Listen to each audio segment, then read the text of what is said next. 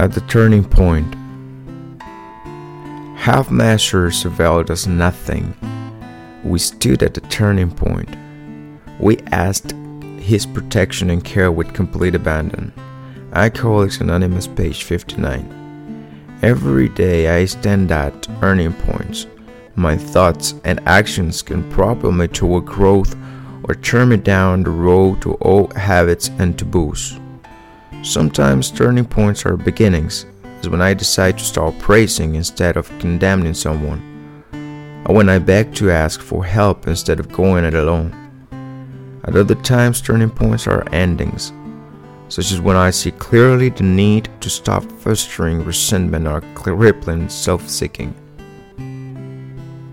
Many shortcomings tempt me daily, therefore, I also have daily opportunities to become aware of them.